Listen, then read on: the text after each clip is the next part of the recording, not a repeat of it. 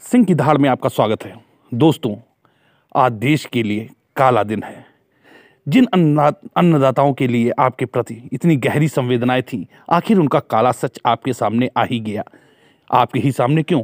पूरी दुनिया ने इनका वो रूप देखा, जिसकी उन्होंने कल्पना नहीं की थी। वैसे मैं आपसे बता दूँ कि मैं शुरू से ही ये कहता आ रहा था, ये किसान आंदोलन नहीं है। ये उग्रवादियों और देश विरोधियों जितने भी तत्व हैं उनका एक संगठित विरोध है, जिसे सिर्फ़ किसान आंदोलन का नाम दिया जा रहा है। आज आपने देखा कि किस कदर जब भारतीय गणतंत्र दिवस मनाया जा रहा था, उस समय इन्होंने अपनी ट्रैक्टर रैली निकाली, आईटीओ हो या लाल किला, हर जगह अराजकता इन्होंने फैला दी। हालत ये हुई कि लाल किला की प्राचीर पर चढ़कर इन्होंने खालसा का झंडा लहरा दिया। ये अब बचाव में भले ही कुछ कहें लेकिन पूरी दुनिया में एक संदेश जा रहा है कि खालिस्तानी ने अपना झंडा लाल किले पर फहरा दिया। बात अगर हम पाकिस्तान की करें तो पाकिस्तान में जितने ट्विटर हैंडल हैं, सब पर यही ट्वीट किया जा रहा है कि खालिस्तानियों ने लाल किले पर अपना झंडा फहरा दिया। आज संजय राउत के अगर बयान की बात करें तो वो काफ़ी हद तक सच नज़र आता है। उन्होंने कहा कि आज राष्ट्रीय शर्म दिवस है। और इसे रोका जा सकता था। जैसा कि शुरुआत से ही हम लोग कहते आ रहे थे और ऐसी इंटेल की रिपोर्ट्स भी थी कि आंदोलन के दौरान कोई भी बड़ी घटना हो सकती है तो वो सच साबित हुआ। लेकिन सवाल ये उठता है कि सरकार को इस रैली की इजाज़त देनी चाहिए थी या नहीं? मैं तो सख्ती से कहता हूँ कि सरकार को इस रैली की इजाज़त बिल्कुल नहीं देनी चाहिए थी। और देखा किस कदर जब प्रधानमंत्री रक्षा मंत्री के साथ वॉर मेमोरियल की तरफ़ बढ़ रहे थे उसी दौरान वाटर कैनन जो दिल्ली पुलिस की थी, उस पर ये उपद्रवियों ने कब्जा कर लिया था। आईटीओ पर तो हालात उससे भी ज़्यादा बुरे थे। वहाँ पे ट्रैक्टर से पुलिस वालों को दौड़ाया जा रहा था। हाथ में डंडा पकड़े पुलिस वालों को ये निहंग सरदार तलवार लेकर पीछे से दौड़ा रहे थे। एक एक पुलिस वाले को दस दस ये अराजक, जिनको किसान तो अब बिल्कुल नहीं कहा जा सकता है, ये जो अराजक तत्व थे, वो पीट रहे थे। एक अजीब सा आलम था। पुलिस भी सख्ती नहीं दिखा पा रही थी। ज़ाहिर था, ऊपर से आदेश नहीं था। पुलिस पिटती रही, पत्रकार पिटते रहे। किसानों के नेता पूरी घटना से गायब रहे।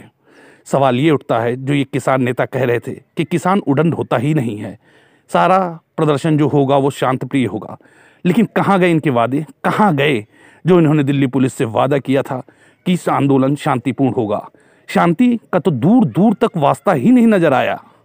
पूरे आंदोलन के दौरान दिल्ली में सिर्फ़ अराजकता फैलाई गई।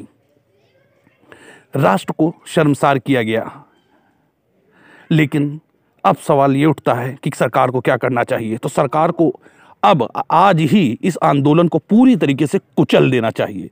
जो ये किसान नेता हैं, योगेंद्र यादव, राजेवाल, राकेश टिकैत इन सब के ऊपर मुकदमा दर्ज कर कर राष्ट्रद्रोह का जेल के अंदर डालना जाना चाहिए। जिस किसान की मृत्यु हुई है, उसकी हत्या का 302 का मुकदमा या 120 बी की साजिश इन किसान नेताओं पर लगानी चाहिए। इसके अलावा जो पत्रकार पीटे गए हैं, उन पर 307 की धारा उनको लेकर इन किसान नेताओं के ऊपर लगानी चाहिए, उनको जेल में ठूंस देना चाहिए। आज पूरे देश में और दुनिया में क्या मैसेज गया है कि भारत की सरकार कुछ भी हो, देश विरोधी गतिविधियों को बर्दाश्त नहीं कर सकती थी। लेकिन आज पूरी दुनिया ने वो सच देख लिया कि किस तरह आतंक फैलाया गया, किस तरह अराजकता फैलाई गई, किस तरह दिल्ली को बंधक बना दिया गया। क्या यही आंदोलनों का स्वरूप होता है? इससे पहले भी देखा गया था, जब डोनाल्ड ट्रंप आए थे, तब भी उसी के नाम पर दिल्ली में दंगे हुए कई लोगों को अपनी जान गंवानी पड़ी थी। ठीक उसी तरीके से चाल चरित्र चेहरे की बात करें तो यही किसान आंदोलन चल रहा था। लेकिन जिस तरीके से आज ये राष्ट्रीय श्रम दिवस साबित हुआ है, आज राष्ट्र के लोग आँख नहीं उठा पा रहे हैं कि आखिर उनके देश की छवि क्या गई होगी। आज क्या खालिस्तानियों के मंसूबे पूरे हो गए? क्या इसी तरीके से देश में किसी के नाम पर आंदोलन चलाए, चलाने की इजाज़त देनी चाहिए? क्या इसी तरीके से देश की छवि पूरी दुनिया में धूमिल कर देनी चाहिए? क्या सरकार इतनी कमज़ोर है, चुनी हुई सरकार है, जो भारी बहुमत से आई हुई है, कि वो ऐसे अराजक तत्वों से निपट नहीं सकती? इन किसानों को तो इनको किसान तो बिल्कुल नहीं, बल्कि ये दंगाई, लंपट, लफंगे लोग हैं, जो किसानों के रूप में यहाँ पे बैठे हुए थे, और इनको जैसे ही मौका मिला, इन्होंने अपना असली रूप दिखा दिया। शुरुआत से हम सब लोग ये कहते आ रहे थे कि इनको किसान समझकर अपनी संवेदनाएँ मत प्रकट कीजिए, ये किसान नहीं है। तब बहुत से लोगों को हमारी इस बात पर एतराज़ भी होता था। लेकिन वो सच्चाई सामने आ ही गई।